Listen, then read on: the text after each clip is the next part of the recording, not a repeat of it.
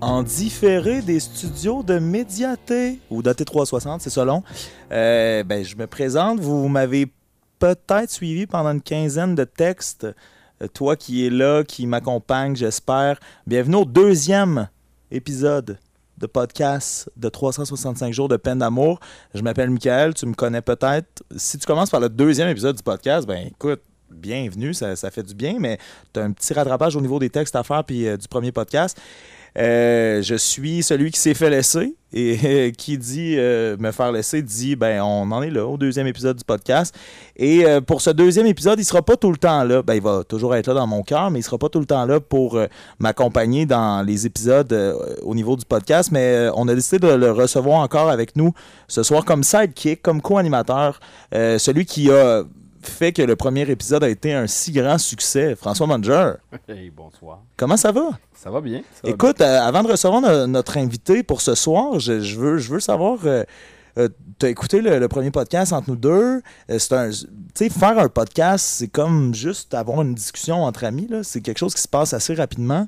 Euh, c'est com- comment tu t'es senti à la réécoute? Comment tu t'es senti de t'être ouvert autant? Euh, je je me suis senti que je suis allé plus loin que ce que je pensais en le réécoutant. Puis, écoute, euh, on se rend compte que des fois, on dit des choses qui, oui, sont vraies, mais qu'on pensait pas qu'on les avait dit. Mais, euh, ouais, je, je suis senti que je suis allé quand même à- assez loin dans, dans mon moi-même que, que, que je dévoile pas normalement. Est-ce que tu as regretté un peu? Non. Non? Puis c'est drôle parce que on a eu, tu sais, lorsqu'on a posté le, premier épisode sur nos pages respectives, euh, mais aussi sur nos Facebook euh, personnels respectifs, on a eu euh, des commentaires. On voudrait saluer, saluer tous ceux et celles qui ont écouté le premier épisode du podcast. Puis on voudrait aussi vous remercier pour vos commentaires. Que- comment ça s'est passé à ce niveau-là? C'est sûr qu'un un podcast comme celui-là, non seulement va brasser des affaires dans les gens qui vont l'écouter, mais ça brasse encore des affaires dans moi- moi-même. Euh, juste la réflexion qu'on a eue la dernière fois, euh, ça vient brasser des trucs dans mon moi-même, mais euh, ouais. Puis là, comment tu te sens de cette fois-là, t'es pas au centre de la discussion, t'es pas celui qui va nécessairement s'ouvrir, mais tu participes quand même à ça. Co- Comment tu te sens en tant que co-animateur? Qu'est-ce que, qu'est-ce que, quel est ton objectif? Ben, j'ai pas vraiment d'objectif, mais je pense que ça, on, on risque d'avoir des discussions intéressantes. On a, euh, on a une invitée qui, euh, qui est intéressante, qui a des choses à dire, qui, euh, qui parle bien. euh, Écoute, on va, on va lancer ça euh, directement. Euh, François, tu fais partie euh, de par ta présence. On en a discuté en mars dans le premier épisode. Mais tu fais partie de l'équipe de 365 jours de peine d'amour comme collaborateur. Tu nous offert une belle plateforme sur Médiaté. Tu es toujours là aussi pour recueillir euh, que ce soit mes pensées, mes états d'âme. Mais euh, pour le deuxième épisode, on, a- on a décidé de recevoir quelqu'un d'autre qui fait partie de l'équipe de 365 jours de peine d'amour, euh, ne serait-ce que par euh, sa présence intellectuelle, son écoute, ses commentaires. J'en ai parlé lors de mon passage à T360. Euh, cette personne-là, c'est une personne qui nous est très chère, qui vient d'Amos, mais qui s'est exilée à Québec pour étudier en littérature et qui est la première personne, en fait, qui a accès à tous mes textes, euh, à, qui, à qui je lis ces textes-là dès qu'ils finissent d'être écrits et qui me donne ses commentaires, euh, qu'ils soient ne serait-ce que techniques, parce que cette personne-là en question, que je vais finir par présenter un jour, mais elle a un curriculum assez impressionnant, euh, me donne des commentaires techniques par rapport à la littérature en tant que telle, mais me donne aussi des commentaires ressentis et émotionnels, parce que c'est une personne qui me connaît très bien. Et je, je tenais à la recevoir aussi parce que elle, elle est un peu ton miroir. Euh, pas t- ton miroir, c'est le- le- l'expression est grande, là, mais je veux dire, euh, on, on- on a abordé avec toi ce que c'est de ne pas avoir eu de relation à 25 ans en tant qu'homme, mais je voulais quand même qu'on donne euh, la parole à ce niveau-là à une femme. Donc, euh, on a avec nous euh, Audrey-Anne Lessard. Salut, ça va? Oui, toi? Oui, ça va. Audrey-Anne qui, euh, dans le fond, euh, étudie, comme je mentionnais, à, à Québec en littérature. Euh, Qu'est-ce que ça te fait de revenir en Abitibi? Là, tu es dans ta semaine de relâche d'université. Je vais plutôt appeler ça une semaine de lecture parce que c'est franchement pas. euh, c'est vraiment pas une relâche. Mais euh, oui, effectivement, là, en ce moment, je suis dans la pause de ma session, donc je reviens à euh, Est-ce que tu, tu, dis, tu dis semaine de lecture, est-ce que tu, tu penses que d'être en littérature, puis là c'est drôle parce que c'est un podcast sur l'amour, mais en même temps, on veut quand même euh, apprendre à te connaître puis à, à te découvrir en tant que personne. Tu dis semaine de lecture parce qu'en littérature, euh, vous n'avez pas le choix de continuer à travailler fort pendant vos semaines de lecture qui, en tout cas, moi, en journalisme, c'était une semaine de relâche. Mais en littérature, euh, visiblement, vous avez encore à continuer à travailler. En fait, c'est vraiment loin d'être juste en littérature. C'est beaucoup de programmes à l'université. Donc, tu as eu la chance de ne pas avoir. Euh, moi, j'étais en l'université en théâtre. Mais... Mais non, en fait, c'est pas mal euh, c'est pas mal la majorité des programmes qui t'obligent à, en fait, à faire une mise à jour pendant ta, ta semaine de relâche, entre guillemets. Mais là, parce que je dis, j'étais, je veux pas, à tous ceux et celles qui ont fait l'université en théâtre, moi, j'avais même pas de semaine. J'avais même pas de semaine de, de, relâche à l'université en théâtre parce qu'on continuait de. On continuait de, juste euh, théâtrer, là, de, de se mettre en jogging mou puis euh, de faire des euh, saluts au soleil. Fait que. non, mais Audrey-Anne, on te reçoit parce que justement, tu as le penchant féminin de la patente au niveau de, de l'amour. mais avant, je veux qu'on aborde ton rôle dans l'équipe de 365 jours de peine d'amour, euh, comme je le disais lors du premier épisode, c'est drôle parce que tu as écouté le premier épisode avec nous, ça t'a fait sourire quand j'ai dit ça. Je mentirais pas à personne, tu es mon, mon ami, tu es quelqu'un qui, qui, est vraiment proche. Euh, que, comment tu t'entrevois ton rôle, ben ton rôle, tu sais, encore une fois, c'est un bien grand mot, mais comment t'entrevois ton rôle dans cette équipe-là moi je te dis je te dis que tu es une script éditrice, une dramaturge. Euh, comment, ouais, comment tu vois ton rôle euh, d'être avec nous puis de, de, participer à, à cette aventure-là en tant que fille qui reçoit les, les, les textes? Là? Je le vois pas du tout comme un rôle. En fait, je suis juste vraiment heureuse de pouvoir avoir un accès à tes textes quand ils sont finis, de pouvoir les lire parce que je trouve que c'est une valeur littéraire qui est très forte. Fait pour moi, c'est juste très intéressant de pouvoir lire ça et d'avoir un accès à ce que tu ressens. Fait pour moi, c'est aucunement un rôle, c'est simplement une chance. Puis, euh, euh, tu dis que c'est une chance, mais est-ce que tu euh, t'attribues, pas, une, pression, parce que sinon ce serait triste là, que, je te mette autant de pression, mais je veux dire, est-ce que, tu sais, du moment où je te lis le texte pour la première fois, puis qui se retrouve sur Facebook, il y a vraiment, grâce à toi, une évolution. Tu sais, je tiens d'ailleurs à te remercier à ce niveau-là. Est-ce que tu, est-ce que tu, tu prends, tu sais, est-ce que c'est un rôle que, c'est pas un rôle, mais c'est une chance, mais est-ce que c'est une chance que tu prends au sérieux? C'est-à-dire, c'est quoi, ton processus? Moi, je le sais, mais c'est quoi ton processus quand tu reçois le texte, puis jusqu'à ce que tu me donnes tes commentaires, comment, dans quel mode tu te mets, puis dans quel état d'esprit tu te mets pour en venir à faire ton, travail? Euh, ben, j'essaie d'avoir deux approches différentes, soit celle de la fille en littérature, fait tout ce qui est vraiment plus, euh, plus technique, comme tu l'as mentionné, puis j'essaie d'avoir ce côté-là de moi, si j'étais la lectrice qui tombe sur le, blog, si je lis, qu'est-ce qui va me frapper, qu'est-ce qui va ne pas me frapper, qu'est-ce qui pourrait me déranger ou pas. Fait que c'est sûr que j'essaie de donner ces commentaires-là. Sauf qu'en même temps, je le prends pas trop au sérieux parce que tu as le droit de veto sur ce que tu publies, puis c'est toi qui vis cette structure-là. Je ne la vis pas pour toi. Donc, je peux, je peux faire des commentaires. Je peux dire, ouais, ça, ça fonctionne pas trop dans la façon dont tu l'as écrit. Sauf que si tu l'as écrit de même parce que c'est comme ça que tu le ressens, il n'y a rien à changer. Fait que je le prends pas du tout au sérieux. C'est drôle parce qu'on a des débats, tu sais, des fois. On, on en vient qu'à. T'as-tu entendu? Ouais, ouais, ouais. c'est confirmé, Michael, on a des débats. Euh, non, non, mais c'est vrai qu'on a des débats par rapport à pourquoi ça devrait être écrit comme ça. Puis, tu sais, ultimement, comme tu le dis, oui, j'ai le droit de veto, mais jusqu'où, pour toi, parce que je, connais ton amour des mots, je connais ton amour de la littérature. Jusqu'où c'est important de tenir ton bout sur certains trucs, puis parce que tu l'as fait, ça a fait qu'il y a des trucs qui ont changé. Euh, oui, mais c'est pas tant sur le résultat du texte, c'est plus sur toi que tu aies conscience de ce que ton texte produit. Parce que je pense que c'est ça l'important, c'est d'avoir conscience de ce que de ce qu'une production peut faire aux autres. Fait que c'est sûr que quand tu me présentes un texte puis que je te dis ça, je pense que ça fonctionne pas. Si tu me dis, ouais, non, moi, je crois que ça fonctionne pour telle, telle, telle raison, on a beau argumenter, ça reste que si moi, je l'ai pas ressenti, cette chose-là que tu essaies de faire voir, bien évidemment, il y a d'autres lecteurs qui peuvent aussi ne pas le ressentir. Rendu là, c'est à toi aussi de voir si c'est important ou pas. Fait Mais euh, c'est drôle parce que tu as ce double rôle-là qui est difficile, je trouve, à, assumer puis à, à, à scinder en deux, c'est-à-dire souvent tu me demandes de relire certains passages, mais je te lis quand même rapidement une fois, on n'est pas ensemble parce que toi tu es à Québec. Euh, tu as à comme te mettre rapidement et dans la peau de la lectrice et dans la peau de la technicienne en littérature. Euh, à quel point la prise de notes pour toi, peu importe, même pas par rapport à juste mes textes, mais la prise de notes en littérature, c'est quelque chose qui est important? Euh, ben, personnellement, la prise de notes, c'est simplement pour euh, me rappeler de, des impressions que j'ai eues parce que c'est à partir de ces impressions-là, une fois qu'on les a, qu'on peut retravailler, ce qui est important à retravailler. Puis je pense qu'un texte est jamais fini. Là. Ben, en fait, la plupart des gens en littérature vont le dire souvent. Un texte n'est jamais vraiment fini. Il y a toujours du retravail à faire. Il y a toujours des choses qui évoluent dans nos vies. Donc, évidemment, le texte, si on voulait qu'il soit vraiment, euh, qu'il soit, soit vraiment honnête, ben, chaque jour, on aurait besoin de le, de le modifier. Fait rendu là aussi, c'est de voir à, quel point à quel point il vaut la peine qu'on le retravaille infiniment. Je pense qu'à un moment donné, il faut juste savoir le laisser reposer comme ça parce que c'est c'est un peu une, une, preuve de cet instant-là où tu as arrêté de l'écrire, c'est comme ça que c'était.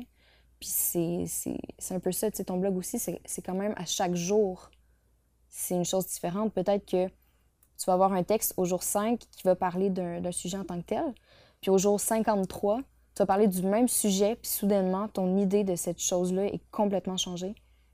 Puis ça reste honnête dans les deux cas, même si c'est un message qui, est différent. Toi, euh, est-ce que ça t'a.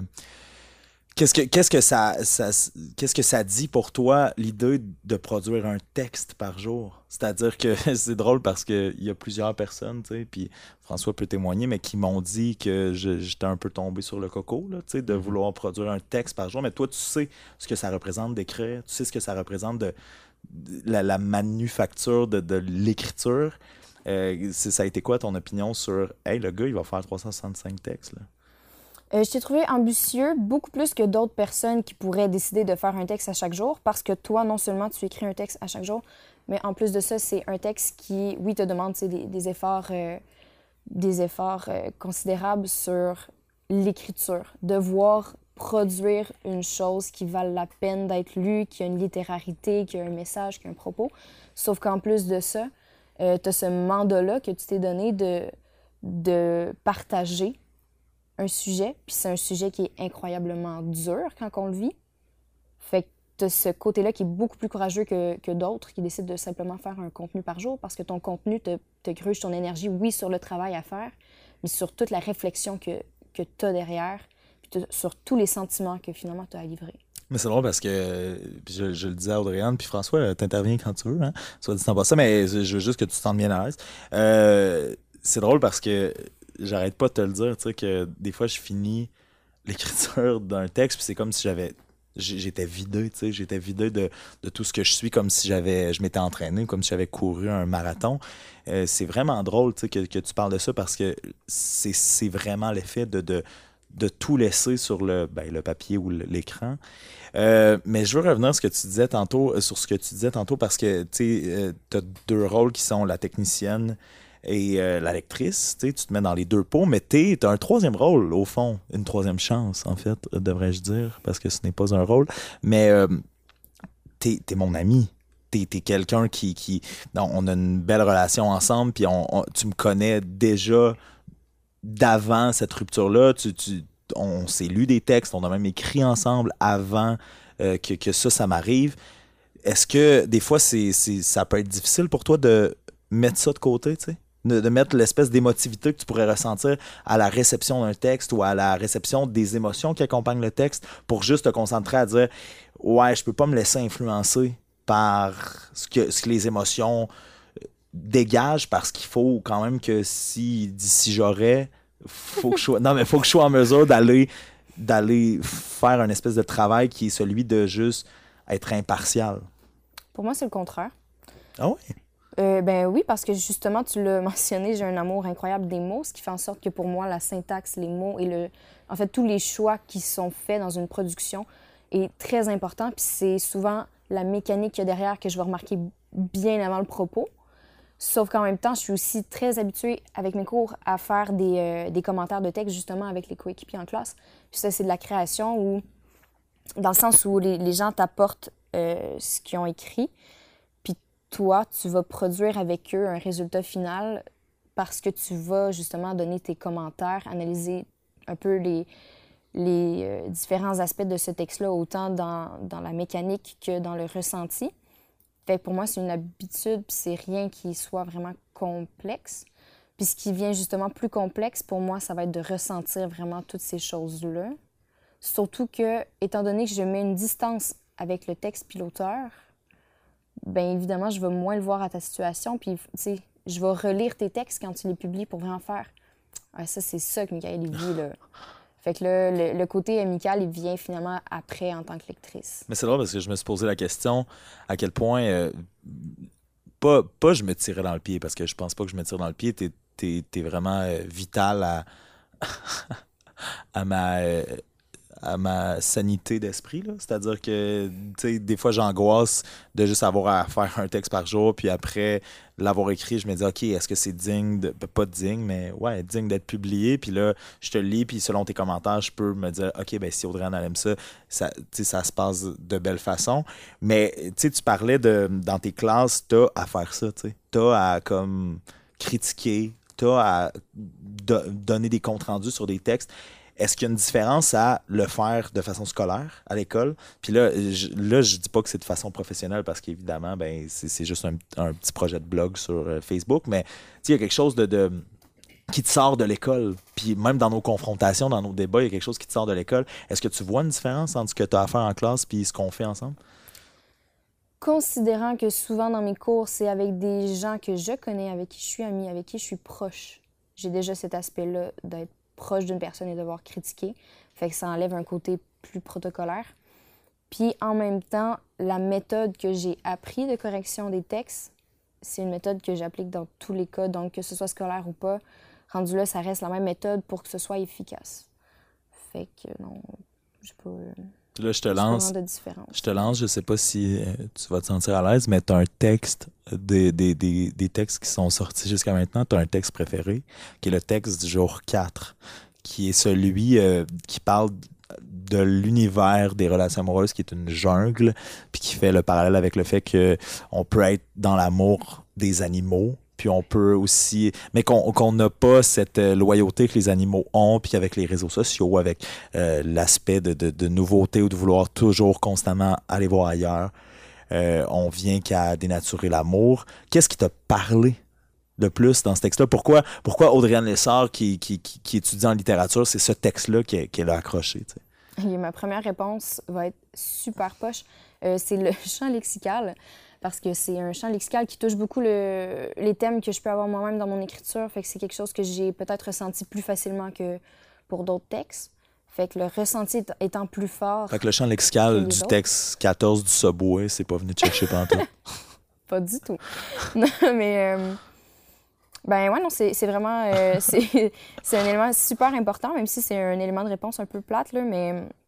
Non, mais en euh, fait, c'est pas plate, c'est technique. Fait tu sais, mettons, pour les gens qui nous écoutent, explique ce que, ce que, peut être un champ lexical. Le, ben non, mais simplement le fait que tu utilises. Euh, ben, en fait, tu fais le champ lexical, mais aussi métaphore filée, dans le sens où tu vas, tu vas imager un propos.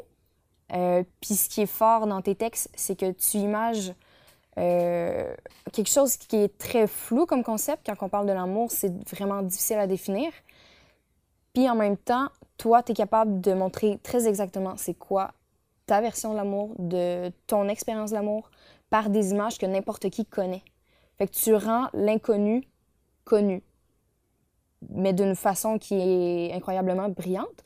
Puis ça, ben, je l'ai ressenti énormément dans ce, texte-là. Puis en même temps, euh, deuxième élément de réponse, ce serait le, côté bestial hmm. versus civilisé de l'homme, qui est quand même quelque chose de vraiment intéressant selon moi à, réfléchir. Puis pas seulement dans un contexte de l'amour. Je pense que dans n'importe quoi, c'est vraiment intéressant de voir jusqu'à quel point on est un animal, puis jusqu'à quel point on essaie de se faire croire qu'on l'est pas. Fait que ce côté-là m'a incroyablement touchée. Peut-être parce que ça vise euh, des choses qui sont beaucoup plus larges que l'amour, puis qu'évidemment, j'ai beaucoup plus de connaissances dans les choses qui ne sont pas à propos de l'amour. Et là où je réalise que dans le fond, tu es, une excellente invitée. Euh, mais aussi non, c'est que je, je veux pas que ce soit 58 minutes de, de me vanter. Donc, je vais. Donc, je vais, je vais moi-même me déprécier en disant euh, que une des premières fois où je t'ai lu de mes textes qui datent de 2000, je sais pas quoi, tu m'as dit que mon écriture était semblable à celle d'Éric Lapointe. je te demanderais, je te demanderais, d'un, peut-être de t'excuser. Non, non, non, mais, non, mais je te demanderais de, de à quel point euh, tout ce qui est de de littérature populaire. Tu sais, toi, tu me comparais à un chanteur québécois. Euh, co- comment, comment, moi, je vais avoir à écrire pendant 365 fois sur un sujet qui est le même ou presque. Des fois, j'essaie de trouver des variations, puis j'en suis rendu à, même pas, euh, même pas euh, le 1, 5e, 6e, 7e, j'ai pas le goût de calculer de mon parcours. Co- comment on fait pour pas trop se laisser imprégner par cette littérature qui est populaire là. Puis souvent, tu, m'amènes sur Hi, ça, c'est un cliché, peut-être, fais attention. Comment, comment je vais m'en sortir, en fait? C'est premièrement, c'est sûr que faut faire la différence avec la culture populaire puis le cliché. Tu t'es pas encore excusé. Par- je me suis excusée euh, Maintes et maintes fois. maintes et maintes fois. Mais, mais euh, ouais, il faut, faut faire la différence quand même parce que euh, un cliché, en fait, c'est simplement de quelque chose qui va revenir beaucoup trop souvent puis qui perd. Tu sais, ça perd son sens, je trouve. Quand on Mais- a un cliché, on, on, on va juste prendre les mots, ne plus y faire attention. Tandis que si tu exprimes la même chose, mais avec des images qui sont nouvelles, soudainement, le lecteur va porter attention à ces mots-là qui sont employés et vont finalement réussir à ressentir cette chose-là. Je sais pas si ça t'a déjà fait ça, mettons une expression quelconque euh, dans la vie. euh, tu la dis souvent, puis à un moment donné, tu prends le temps de t'y arrêter puis de te dire Je comprends pas le sens de cette expression-là tout à fait. Pourquoi on le dit comme ça? Ou, mettons, au contraire, tu vas dire soudainement, je comprends tellement le sens de ce mot-là, puis je me dis que je l'ai utilisé tellement souvent dans des contextes où il n'y avait pas C'est sa là que ça place. devient marquant. Puis ce truc-là, c'est c'est un peu le, le même effet que le cliché, c'est que quand c'est un cliché, on s'y attarde plus. Puis les lecteurs, justement, vont juste passer leur chemin, puis vont pas ressentir cette chose-là, qui, une- qui est une chose que tu as ressentie quand même, sauf que tu l'as exprimée d'une façon qui va être peut-être trop commune, fait qu'on va complètement le perdre. Fait que ça, c'est le cliché que, que je pense qui n'a pas sa place dans un texte, surtout quand tu essaies de, de passer un message qui est aussi important que le tien. Euh, Puis pour euh, euh, de l'autre côté, ce qui est vraiment. là, attends, on a parlé de. Ben, la place, de, la place de, le- de la la littérature littéra- populaire. Ouais, ou de- Ce qui est plus populaire, ben, je, vais, je vais le dire dans la culture populaire en général, c'est hyper important. Tu sais, euh, tu penses souvent que je suis une petite bourgeoise, là, puis que, j'aime pas, puis que j'aime pas ce qui est euh, culture populaire, mais en fait, au contraire, je trouve qu'elle elle est hyper importante, sauf qu'il faut pas la mettre en piédestal, puis il faut pas... Il faut, je pense qu'il faut vraiment avoir un équilibre entre ce qui est culture populaire puis ce qui est euh, culture peut-être un peu plus euh, intellectuelle ou marginale. Puis je sais pas si, si tu déjà lu du Mathieu Arsenault, mais ce que ce gars-là fait est incroyable dans le sens où il mélange très bien justement ces deux sortes de cultures-là, ce qui rend accessible un peu n'importe qui. Puis c'est c'est un peu aussi de redonner une valeur à la culture populaire parce que C'est cette c'est comme, du- c'est comme du caviar au bacon, dans le fond. si tu veux, ouais, mais c'est parce que, tu sais, une culture populaire, elle n'a pas été populaire pour rien non plus. Il faut toujours le garder en tête. Si on T'as peut avoir raison. des jugements sur, il me semble que c'est donc ben pas intellectuel ou il me semble que ça dit donc ben pas grand-chose, mais au contraire, ça veut dire quelque chose sur la société en général. Peut-être que le propos en tant que tel n'a pas nécessairement une pertinence, mais ça peut te faire voir euh, des caractéristiques sur quelque chose d'un peu plus grand, finalement, sur, euh, sur l'homme, la société ou peu importe. Fait que est important de la culture populaire. Puis c'est important que tu l'insères toi-même dans ton texte, surtout que tu parles d'un sujet qui est universel, on n'arrête pas de le dire. L'amour, euh, c'est quelque chose que n'importe qui peut vivre. Fait que c'est important d'avoir cette culture populaire-là, parce que si tu ne l'as pas, t'enlèves l'accessibilité que le concept d'amour devrait avoir. Puis là, euh, tu sais, on parlait de clichés. euh, tu sais, François, tu vas peut-être pouvoir réagir pour me défendre. Tu sais, sur la quinzaine de textes que j'ai écrits, Audrey ne voulait jamais que je commence avec Depuis la nuit des temps. Mais euh, non. jugé dans mon, depuis la nuit des temps du dernier. euh, Oui, oui. podcast. Ouais, ouais, non, c'est ça. Euh, non, mais je veux dire, on en a parlé ensemble, puis on a eu cette discussion-là, puis je serais curieux de les deux vous entendre là-dessus. Cliché n'égale pas nécessairement mauvais, tu sais. Puis de. de, tu l'as très bien exprimé en disant que, euh, dans le fond, je pense qu'il faut trouver, peu importe dans tout ce qu'on fait, une façon de, de revamper le cliché, de le, de le modifier puis de, de le rendre, de prendre les images qui seraient les plus clichés puis d'en d'en rajouter une petite couche pour que l'image soit juste assez cliché, mais juste assez parlante. Euh, Qu'est-ce qui, euh, Audrey-Anne, tu penses, rend dans, un, dans des textes aussi courts comme ceux que 365 jours de peine d'amour fait, tu sais, qu'est-ce qui rend une image marquante? Euh, Qu'est-ce qui ça- frappe? Ben, ça dépend toujours de l'auteur. Ça dépend, toujours- ça dépend beaucoup du style, moi, je pense, en fait. Ça dépend du style de, de l'auteur. Mais dans, dans, dans la. euh, parce que, veux, pas, à faire un texte par jour, c'est comme. Pas c'est de la saucisse à dog, là, mais tu sais, faut, faut que tu produises en 24 heures quelque chose. Qu'est-ce qui fait que ça peut fonctionner? Qu'est-ce que, est-ce qu'il y a une recette, tu penses? Parce que je me, je me pose moi-même la question. Mais là, j'ai la chance de t'avoir, tu étudies en littérature, tu as, plus de connaissances que moi à ce niveau-là. C'est quoi la recette qui fait que pendant 365 jours, les gens vont suivre? Est-ce que- Pitié. Est-ce que ce serait pas le ressenti derrière l'écriture? Tu sais, je veux dire, qu'est-ce que tu vis? Qu'est-ce que, que tu. Que tu, tu- François est avec nous, hein, Ben- juste pour vous rappeler. oui. ben, pas toujours. Ça dépend, ça dépend, en fait, parce que si c'est un ressenti qui finalement est redondant, euh, c'est très facile de décrocher parce qu'on a l'impression de l'avoir déjà lu. Avec 365 textes qui parlent d'un même concept, c'est facile de tomber dans le redondant. Donc, je suis dans la Michael merde. Michael- non, Michael a réussi avec brio. wow, hein, attends, non, quin- 14, 15 mais, non, non, mais juste, juste le projet en tant que tel, là, quand tu y penses, parler de l'amour, puis parler de la peine d'amour, en soi, ça peut être tellement facilement un cliché. Mais tu réussis à prendre ce projet-là, puis à faire quelque chose qui. Hey, c'est certain que moi, à un moment donné, je vais avoir quelqu'un qui va me dire Je vois pas pourquoi il a écrit sa peine d'amour, les- on a fait le tour. Mais je vais lui faire lire tes textes, puis il va faire Mais Ah, attends, ben, c'est finalement. ça. Mais moi, c'est ma crainte. De, de- tu sais, je suis rendu des fois au jour, euh, justement, 15, 16, puis je me dis, OK, comment je fais pour renouveler le sujet 15, 16? Il me reste encore 350. Ouais, mais il y a une limite à renouveler, là. C'est ton expérience. Tu peux pas. Tu peux Mais c'est là, faire- c'est là où vos deux pensées, je pense, Ouais. se, se rejoignent, c'est-à-dire que mon expérience est, est donc mon ressenti aussi. Oui, mais Mais vous l'important, avez c'est raison, que, les deux. le- puis, euh, c'est que ton public le ressente.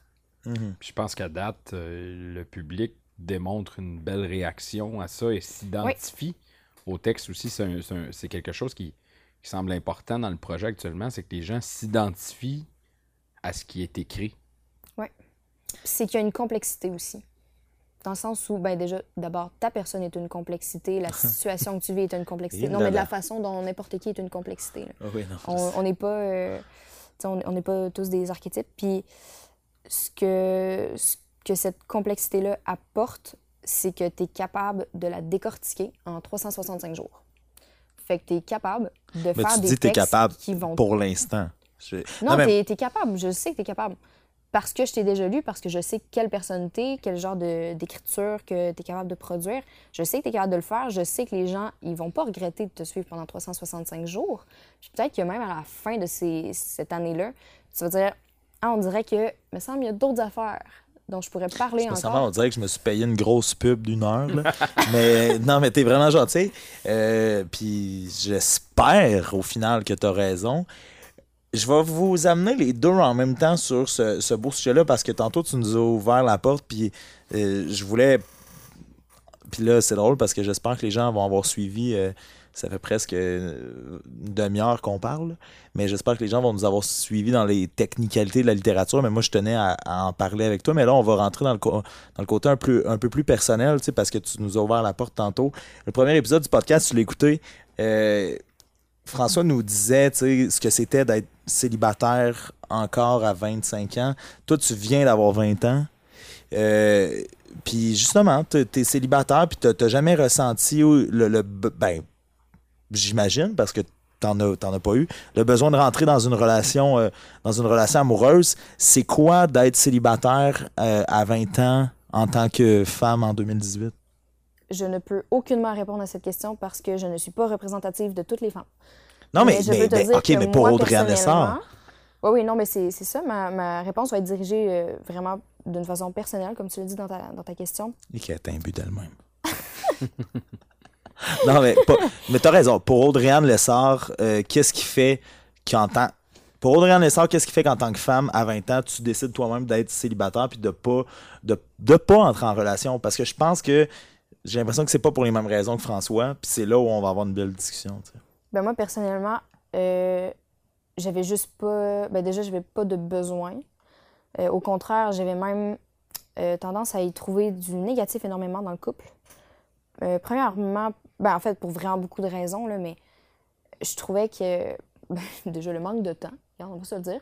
Aux études, franchement, j'ai pas envie de. Ben là, je, je le dis de façon. Mais t'es très... pas la seule. Non, non, mais je le dis de façon très vulgaire. J'ai vraiment pas envie de me faire chier avec une personne Mais t'es pas la quand seule. que je dois. Non, non, je sais, mais quand, quand j'ai tellement de choses euh, qui me préoccupent, puis tu vois, sur ce côté-là, je sais que j'ai peut-être pas du tout la bonne vision, en fait, justement, de, du couple et de, de la chose en général. Parce qu'il y en a tellement dans ma vie qui m'ont dit, ben justement, euh, moi, je suis aux études, puis c'est le fait d'avoir mon chum qui fait que, mon Dieu, que ça va mieux. Tu sais, genre, j'ai des rushs dans ma session, il y a des moments où ça va vraiment mal, puis le fait de savoir qu'il y a mon chum, moi, ça va bien. Ou le fait de savoir qu'il y a ma blonde, mon Dieu, que je me sens appuyée, puis que j'ai l'impression que c'est pertinent que je continue, ou tu sais, des choses comme ça. Ben moi, j'ai pas ce, j'ai pas ce truc-là ou cette vision-là. Fait que pour moi, c'était pas, c'était vraiment pas pertinent d'être en couple. J'avais pas rencontré non plus qui que ce soit qui me faisait dire que ah, ça serait nice de faire des efforts supplémentaires pour quelqu'un. Fait que, ben ouais, c'est. Mais est-ce que, juste- est-ce que les discours de ces gens-là qui viennent te dire, ah, ben moi, c'est grâce à mon chum, c'est grâce à ma blonde, est-ce que ça te fait douter de ta propre position sur le sujet? ça fait réfléchir, mais pas douter. Dans le sens où j'ai. Fait que, mettons, à, à nouvellement 20 ans, t'es encore à l'aise et correct dans cette position-là de dire, Hey, je me ferai pas chier, là, tu sais, pour. Non, mais je, je remets les choses en perspective, c'est certain, parce qu'il faut. Il faut toujours se questionner sur pourquoi est-ce qu'on est en train de, de fonctionner comme ça. Puis c'est important de le faire quand même assez souvent aussi, parce qu'on on évolue rapidement. Fait que pour moi, euh, qui, qui- Ben, tu sais, pour vrai, je suis super heureuse pour ces personnes-là pour qui ça va bien, le fait d'être en couple dans, les, dans leurs circonstances de vie. Euh, moi, ça m'apportait rien. Mais évidemment, à chaque, je sais pas, à chaque session, je pouvais me dire euh, jusqu'à quel point ça, ça m'apporte rien. Est-ce que c'est encore le cas? Est-ce que ça peut m'apporter quelque chose maintenant? Tu sais, toutes les sessions sont différentes. Euh, Mais c'est tout- drôle parce que tu, tu, tu compares pas ça en moment de vie, tu compares ça en session. Il Mhm. y a quelque chose de l'école, il y a quelque chose de scolaire Oui, dans ben ta moi, façon parce de que là, j'ai parlé de, de Ouais, ouais, l'école. ok. Puis parlant de l'école, ben je sais que chaque session est différente. Puis que, tu sais, rendu là, je peux pas juste faire « Ah, c'est à cause de l'école, je suis pas en couple. » Tu sais, en ce moment, mettons, avec la session que j'ai, je sais que je serais peut-être capable, tu sais, d'avoir quelqu'un dans ma vie puis de prendre soin d'une personne jusqu'à un certain point. Session mollo. Mais vraiment pas. vraiment pas. Mais Mais t'es ouverte, ça veut dire. Ben, j'ai jamais été fermée dans le sens où s'il y avait eu une situation qui m'avait fait croire que ça aurait été une bonne idée d'être en couple, j'aurais jamais renié cette situation-là juste en me disant non, j'en ai pas besoin. C'est vraiment une question de suivre ses besoins, ses envies. Je pense que c'est ça, en fait, qui va me caractériser beaucoup dans, dans cette idée-là que je suis pas en couple. C'est simplement que je me suis toujours respectée par rapport à ça. J'ai jamais fait ah, me semble que je suis en manque d'amour, puis je vais me trouver quelqu'un juste pour être sûre de bien me sentir par rapport à moi ou à. Je trouve ça, je trouve ça un peu ridicule si je fais ça parce que ce serait de pas me respecter puis de ne pas apprendre à m'aimer pour vrai puis de, de, de pas mettre le travail à la bonne place, en fait. Écoute, tu C'est de m'envoies. le travail. Mais tu m'envoies, tu m'envoies sur des millions de questions possibles. Mais euh, puis pour les gens qui écoutent puis qui auraient peut-être écouté le premier podcast, je veux pas nécessairement que euh, qu'on répète les mêmes questions pendant 52 podcasts. Mais ce que j'aime de vos deux situations, c'est que vous êtes pas du même sexe, vous êtes pas du même âge, mais vous vivez quand même la même chose, c'est-à-dire que les deux, vous avez jamais été en couple. Fait que je vais, je vais t'envoyer sur un moment fort du podcast, du premier podcast avec François, qui est euh, la question de la solitude. Puis c'est un peu, c'est un peu ça, vers quoi tu allais. Est-ce que malgré le fait que tu fais non, moi je choisis de me respecter, j'ai du travail à faire pour m'aimer moi-même, puis je veux pas. Est-ce qu'il y a des moments où, dans cette position-là, qui est en constante évolution, comme tu le disais, il y a des doutes? Il y a des doutes où il y a des envies de pas être seul? Il y a toujours des moments où tu peux ressentir une solitude, mais c'est pas juste par rapport à l'amour, tu sais. Puis personnellement, quand j'ai l'impression de me sentir seule, je suis vraiment plus portée à me tourner vers ma mère, vers mon père, vers ma soeur, énormément vers mes amis, mes meilleurs amis. Euh, c'est toujours vers ces gens-là que je me tourne avant de me tourner vers quelqu'un pour une fréquentation ou euh, quelque chose de ce genre-là. Puis, ironiquement, d'une certaine façon, je me suis déjà dit peut-être que ça vaut la peine, tu sais, finalement, d'essayer, puis que, mettons, j'ai été, euh, j'ai essayé d'être ouverte par rapport à quelqu'un qui, qui venait me voir pour, pour s'essayer pour une fréquentation. Puis j'ai essayé d'être ouverte, sauf que finalement, je me suis vraiment rendu compte que c'était juste d'être beaucoup plus dans la solitude parce que au final, tu sais que c'est pas ça que tu souhaites. T'as pas envie de cette personne-là, t'as pas envie de bâtir quelque chose avec cette personne-là. Fait que finalement, tu te sens tellement plus seul dans cette problématique-là de d'être dans une situation qui ne correspond pas à ce dont tu as envie. C'est long parce qu'on a parlé aussi de, ça avec François lors du premier épisode. C'était comme la question à deux volets que je voulais te poser par rapport à la réponse que tu nous avais fournie tantôt. Mais apprendre à s'aimer, c'est un combat qui est constant, c'est un combat qui est quotidien. Même, moi à 27 ans ou François à 25, on en a parlé en masse. Euh, t'en es où dans ce, dans, ce processus-là? Puis est-ce que est-ce que c'est est-ce que tu penses que nous, on est des hommes, toi, tu es une femme? Puis, tu sais, au final, au final, on est des humains, mais est-ce qu'il existe, tu penses, une différence dans la société dans laquelle on vit? est-ce que c'est plus difficile de s'aimer quand tu portes un sexe plutôt qu'un autre? Est-ce que tu peux sectionner ta question? Parce qu'il me semble qu'il y a beaucoup de. Ouais, non, non, je sais. OK, euh, premièrement, euh, tu, parlais de s'aimer soi-même, d'apprendre à s'aimer soi-même. T'en es où là-dedans? OK. Euh, J'en suis jamais au même endroit parce que c'est vraiment faux de dire qu'on est toujours juste sur une pente. c'est, Qu'elle soit descendante ou ascendante. c'est, c'est faux, en fait. On est vraiment... On est sur un, terrain accidenté à tout moment parce que... Ben, non. non, mais terrain accidenté est le bon mot. Oui. Ben, c'est ça, parce que... Un peu, oui. Parce que, finalement, finalement, tu fais juste ça. Tu fais juste monter, descendre, puis t'enfarger tout le temps. Puis euh, c'est jamais la même chose. Puis c'est c'est pas vrai que moi, je vais faire beaucoup de travail sur moi-même, puis que inévitablement, je vais arriver à, des résultats. Puis des fois, je vais pas travailler sur moi-même, puis je vais arriver à des résultats malgré tout. Ou des fois, je vais voir que je m'améliore, puis tout va bien, puis je vais continuer à faire autant d'efforts pour que, pour que les choses soient, de, soient de mieux en mieux. Puis pour une raison, ou parfois pour aucune raison, soudainement, tout ce progrès-là disparaît complètement. Puis des fois aussi, c'est, je peux avoir une idée négative de moi-même. Puis une autre fois, ben, ça va être une, autre idée négative, mettons, dans une autre sphère de ma vie. Donc là, je, dis des, exemples fictifs, mais je pourrais avoir un moment dans ma vie euh, l'impression que je vaux rien par rapport à l'amour, mettons, vu qu'on parle de l'amour. Puis après ça, me bâtir une confiance énorme sur ce sujet, sur ce sujet-là. Et finalement, un autre sujet. Puis à un autre moment de ma vie, ben, je, vais, je vais finalement être euh, au plus bas de moi-même sur, euh, sur la sphère euh, de mon travail, par exemple.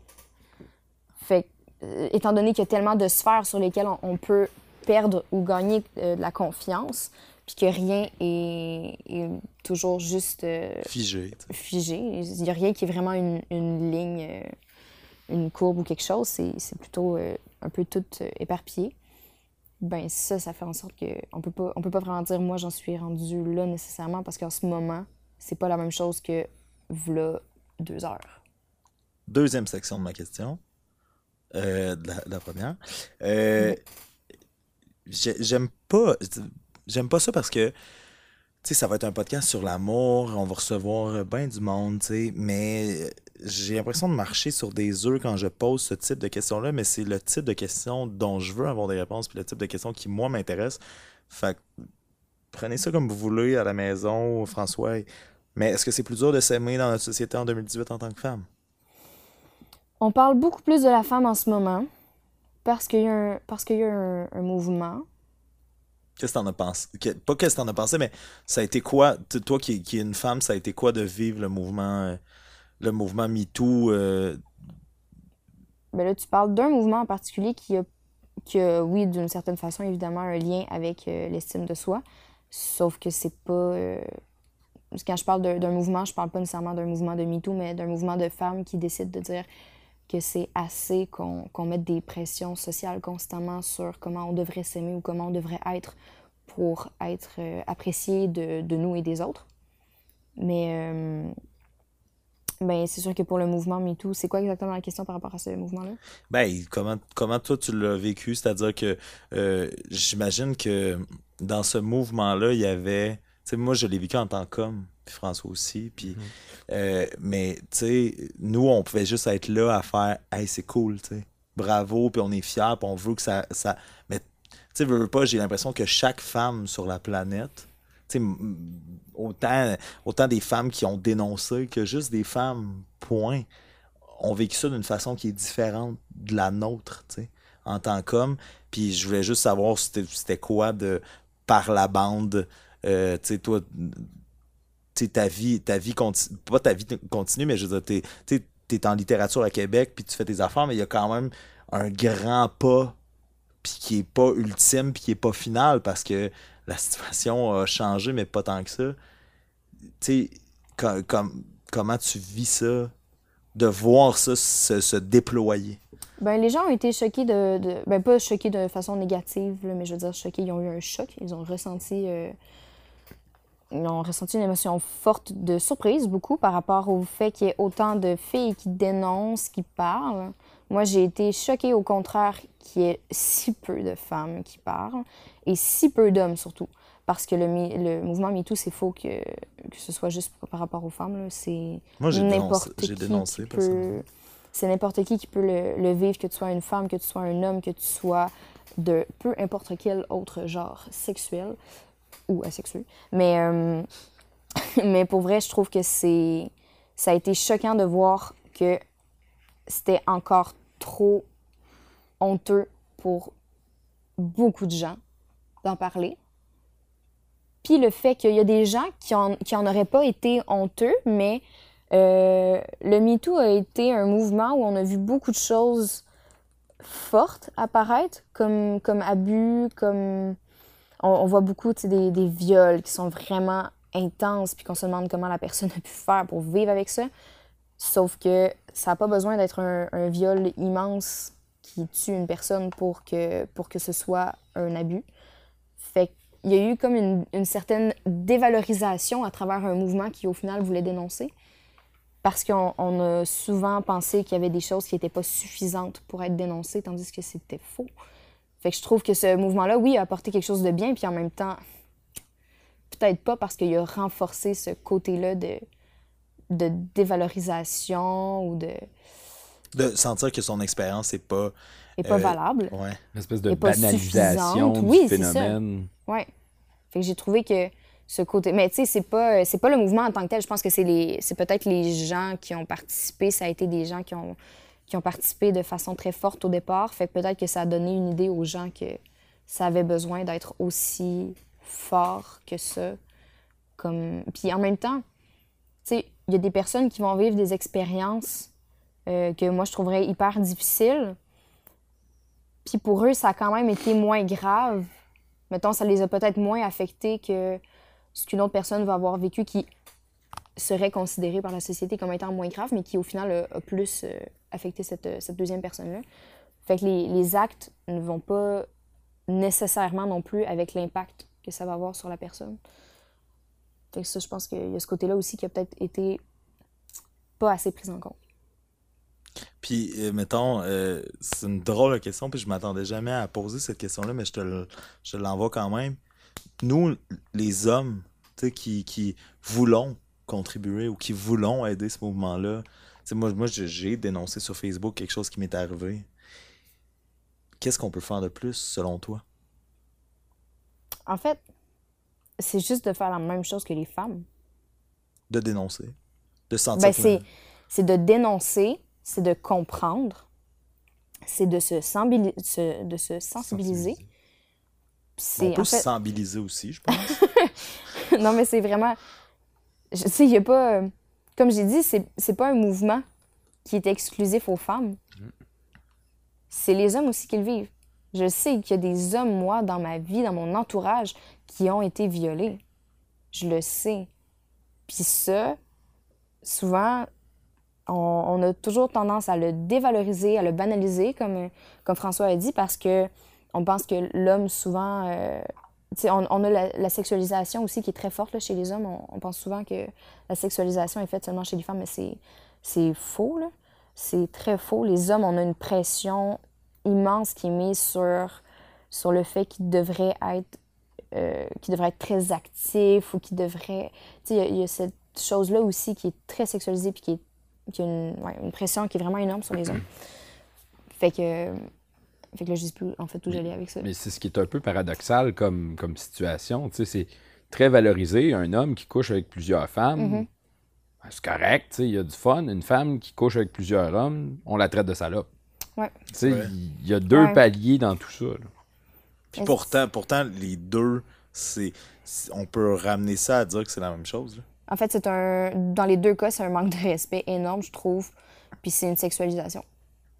Donc, dans les deux cas, je trouve que c'est, une sensibilisation qui doit être faite. Ça crée des stigmates sexuels aussi, dans le sens où.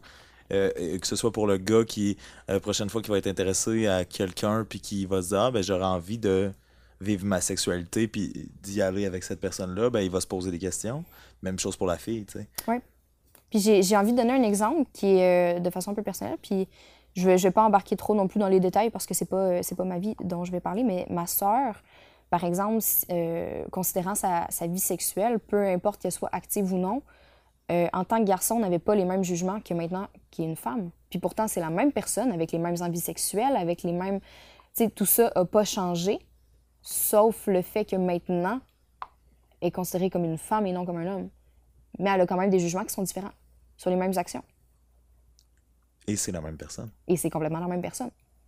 Mais il y a, tu sais, on, dit des fois qu'on veut pas euh, euh, faire de sexisme ou on veut pas entrer dans ces choses-là, mais reste que euh, tu viens de nous prouver que la vision qu'on a d'une même personne qui change de sexe mm-hmm.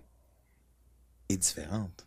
Donc, on en fait. Je pense que là, on peut vraiment faire la comparaison justement parce que c'est la même personne. On peut pas, on peut pas comparer si, si, on compare, mettons, ma vie sexuelle et ta vie sexuelle, par exemple, parce que parce qu'on n'est pas la même personne, parce qu'on n'a pas, ces choses-là ne sont pas les mêmes. Sauf que dans une même personne, le genre qui, qui est, mettons, euh, officialisé, je veux dire, euh, du côté de la société, va avoir changé quelque chose dans les jugements. Là où j'ai une question, euh, puis je veux entre guillemets, pour poursuivre la discussion, euh, la jouer avocat du diable, à quel point, puis toi, c'est toi qui étais aux premières loges pour assister à ça, à quel point c'était la même personne?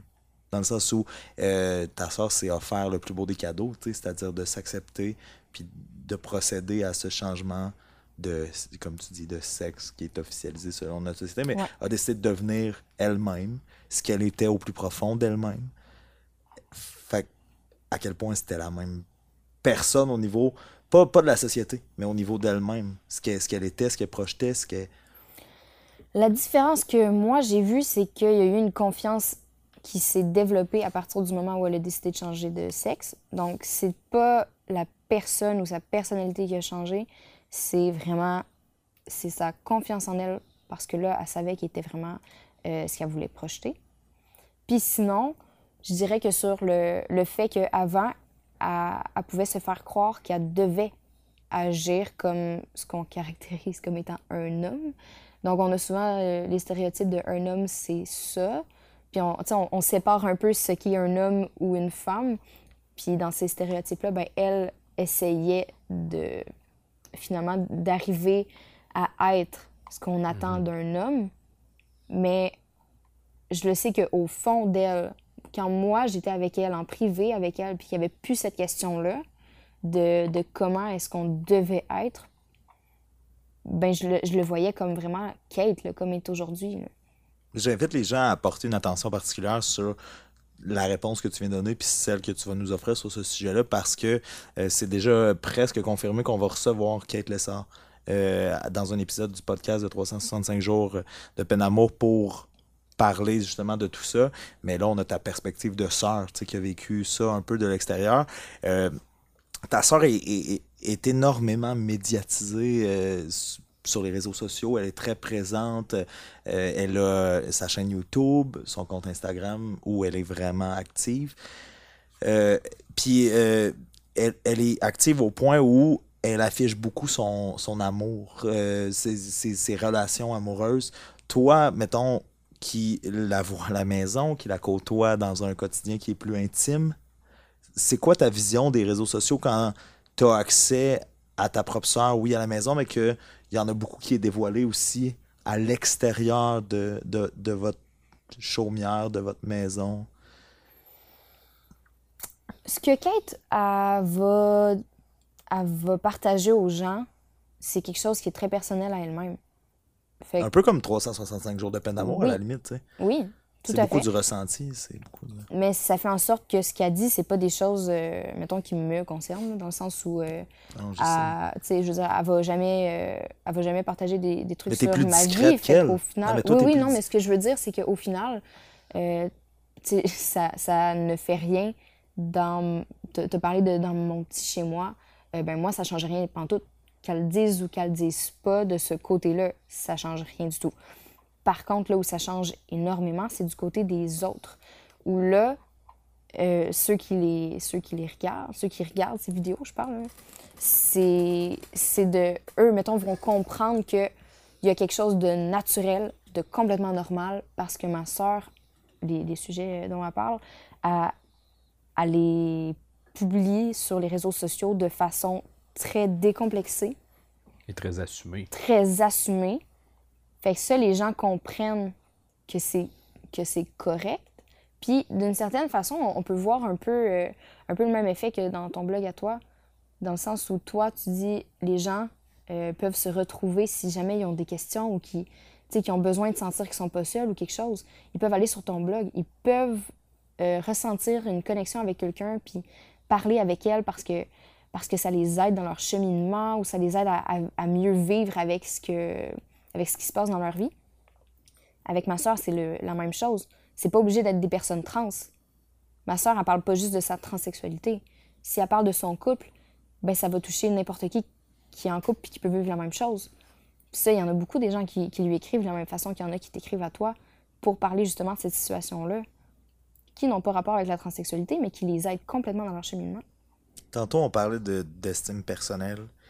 Euh, toi, t'es es un peu plus dans l'ombre comme personne. T'es un peu plus, euh, disons, discrète que ta sœur. Est-ce que, est-ce que d'être relié et euh, constamment aux, aux côtés d'une personne qui est aussi flamboyante, ça joue sur ton estime?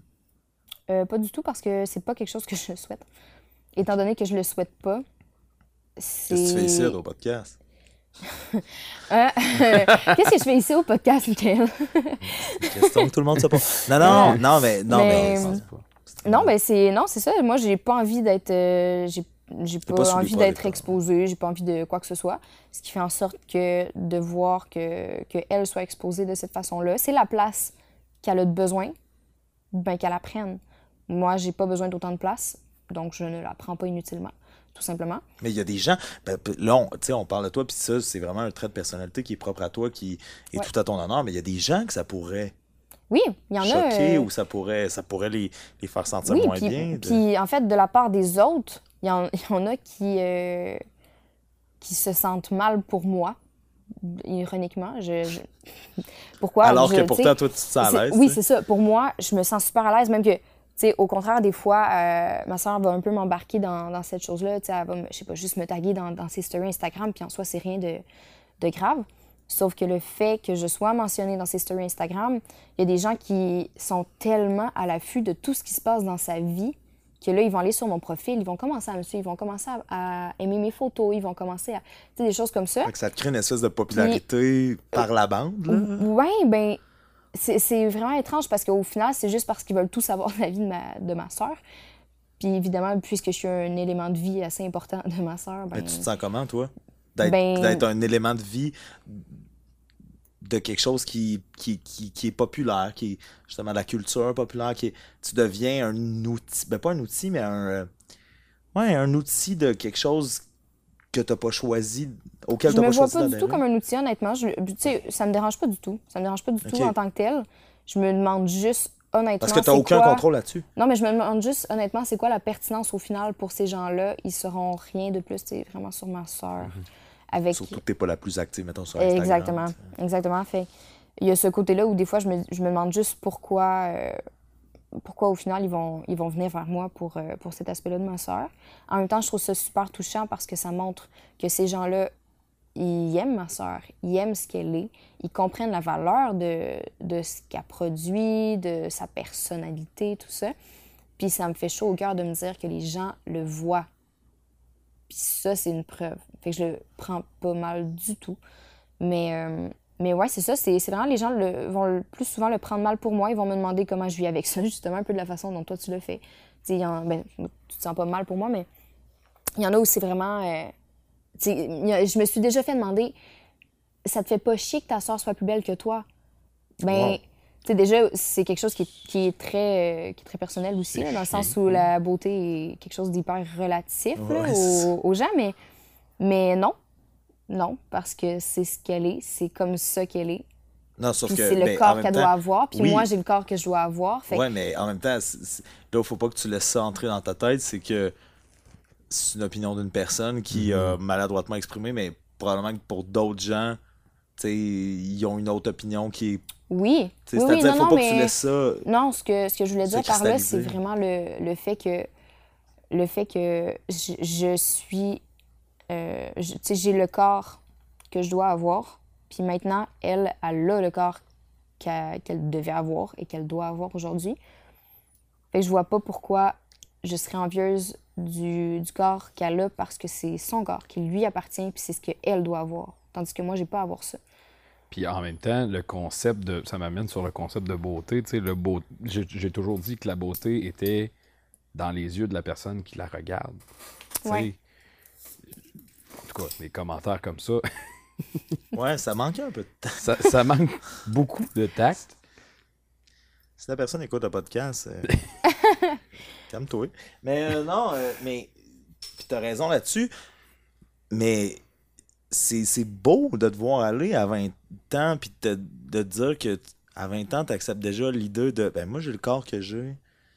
Tu sais, ça. ça Mais j'ai pas on- le choix.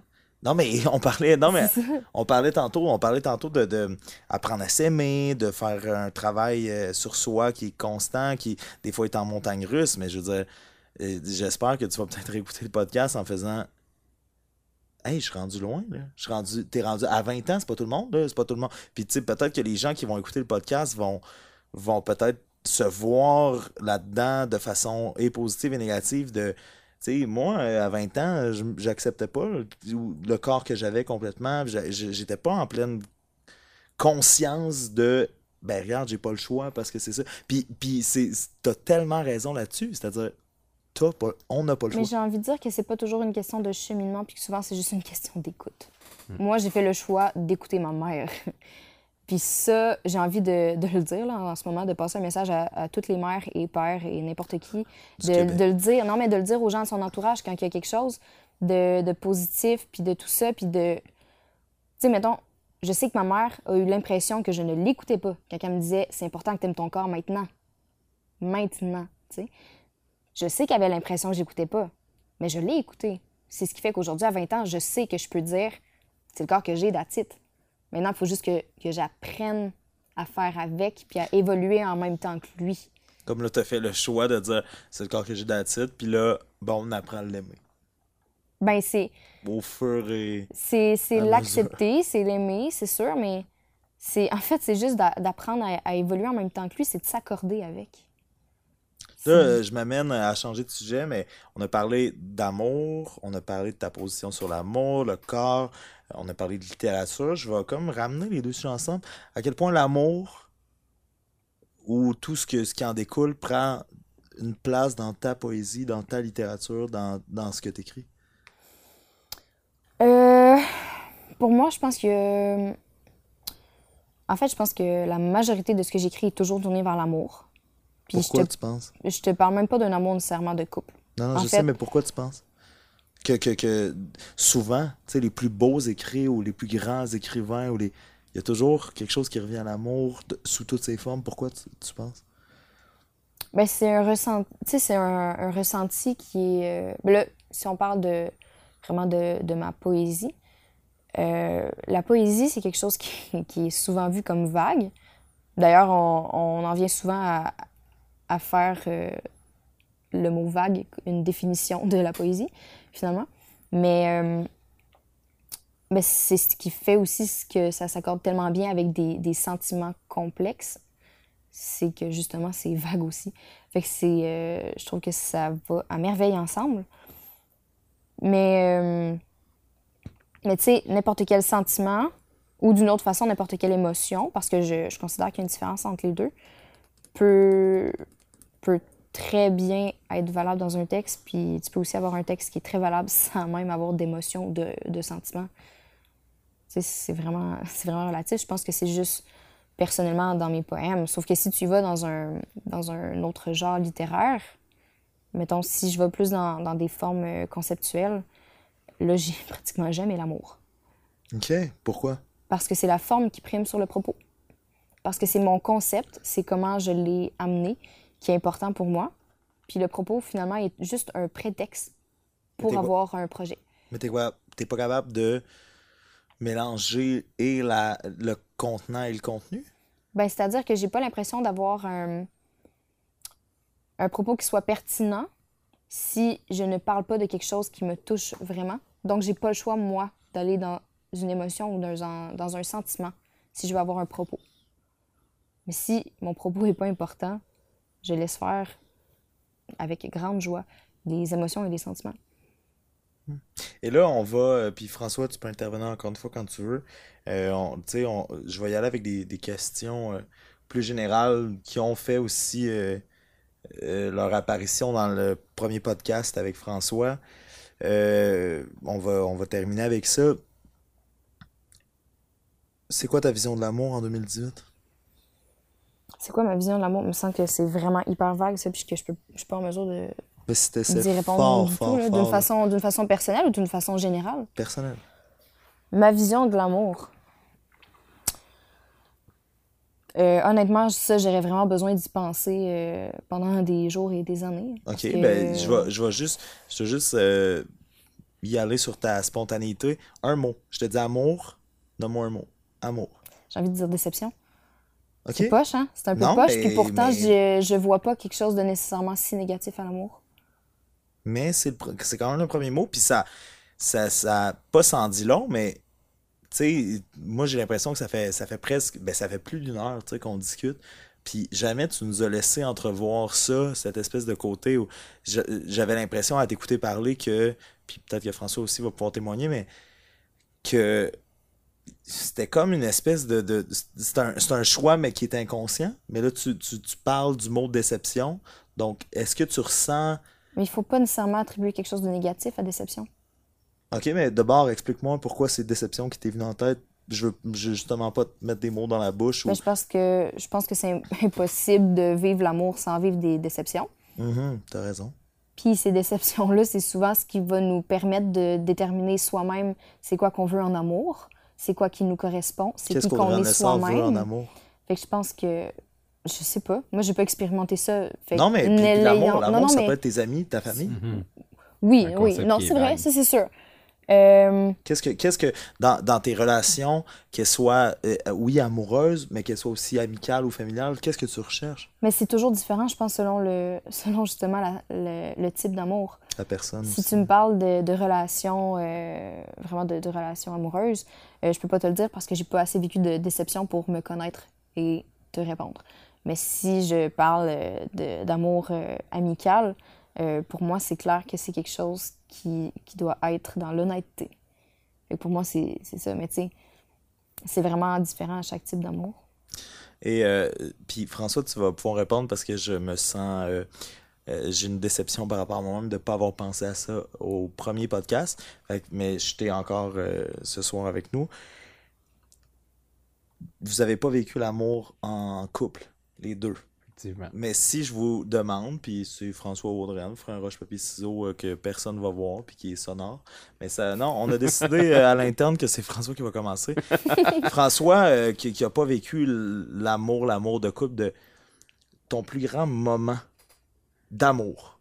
Puis c'est une grande question, puis peut-être que tu nommeras pas la, la bonne affaire, mais tu sais, ça peut être un moment avec la famille, ça peut être un moment avec des amis, ça peut être un moment. Mais le, le tu sais, de se sentir plein de quelque chose qui ressemble à un sentiment d'amour fraternel, familial, amoureux. Ça peut être amoureux aussi. Je sais que tu as eu des, gens dans ta vie qui ont, croisé ton parcours. Je t'envoie ça de même sans te le dire. Ben, écoute. C'est désarmant, euh, mais. J'ai quelques moments qui me viennent en tête, je te dirais. Puis c'est pas des moments qui, sont liés étroitement avec des histoires de, fréquentation, mais des moments où justement de l'amour euh, ami, de l'amour de, même de l'amour de la communauté, je te dirais. Hmm. Euh, puis je, me rappelle, ben, je, vais y aller avec deux moments. oui, non, vas-y. Euh, un moment dont je vais me rappeler toujours, euh, à l'époque, je travaillais pour la télé. Puis mon poste avait été aboli à, Amos selon la nouvelle convention collective. Et là, je devais techniquement déménager. Puis il y a eu une espèce de, de mobilisation dans la communauté où, euh, à l'époque, euh, notre regretté maire, Ulrich Chérubin, euh, avait décidé de faire des pressions, puis j'avais des amis autour de moi qui, étaient comme ça, pas de sens ce qui se passe, puis on veut te garder à Amos, mais ce, moment-là, j'ai senti une espèce d'amour de la communauté, des gens autour de moi, de, ma gang d'amis qui ont fait on veut pas te perdre, on veut pas que tu t'en ailles ailleurs, à Val d'Or, ou peu importe. Qui approuvait aussi le choix que tu avais fait de venir jusqu'ici. Ben, c'est ça. Puis je pense que c'est ce moment d'amour-là qui a fait que je suis encore à Amos en ce moment. Puis on parle d'amour, tu sais, puis euh, avant de t'envoyer sur ta deuxième histoire, mais es un, toi, t'es un gars de Val d'Or, mais qui est complètement en amour avec Amos. Mm-hmm. Moi, je l'ai dit. Je suis tombé en amour avec Amos en, bon, une couple de semaines après être arrivé. Les premières semaines, j'ai été assis dans mon salon à me demander ce que je faisais.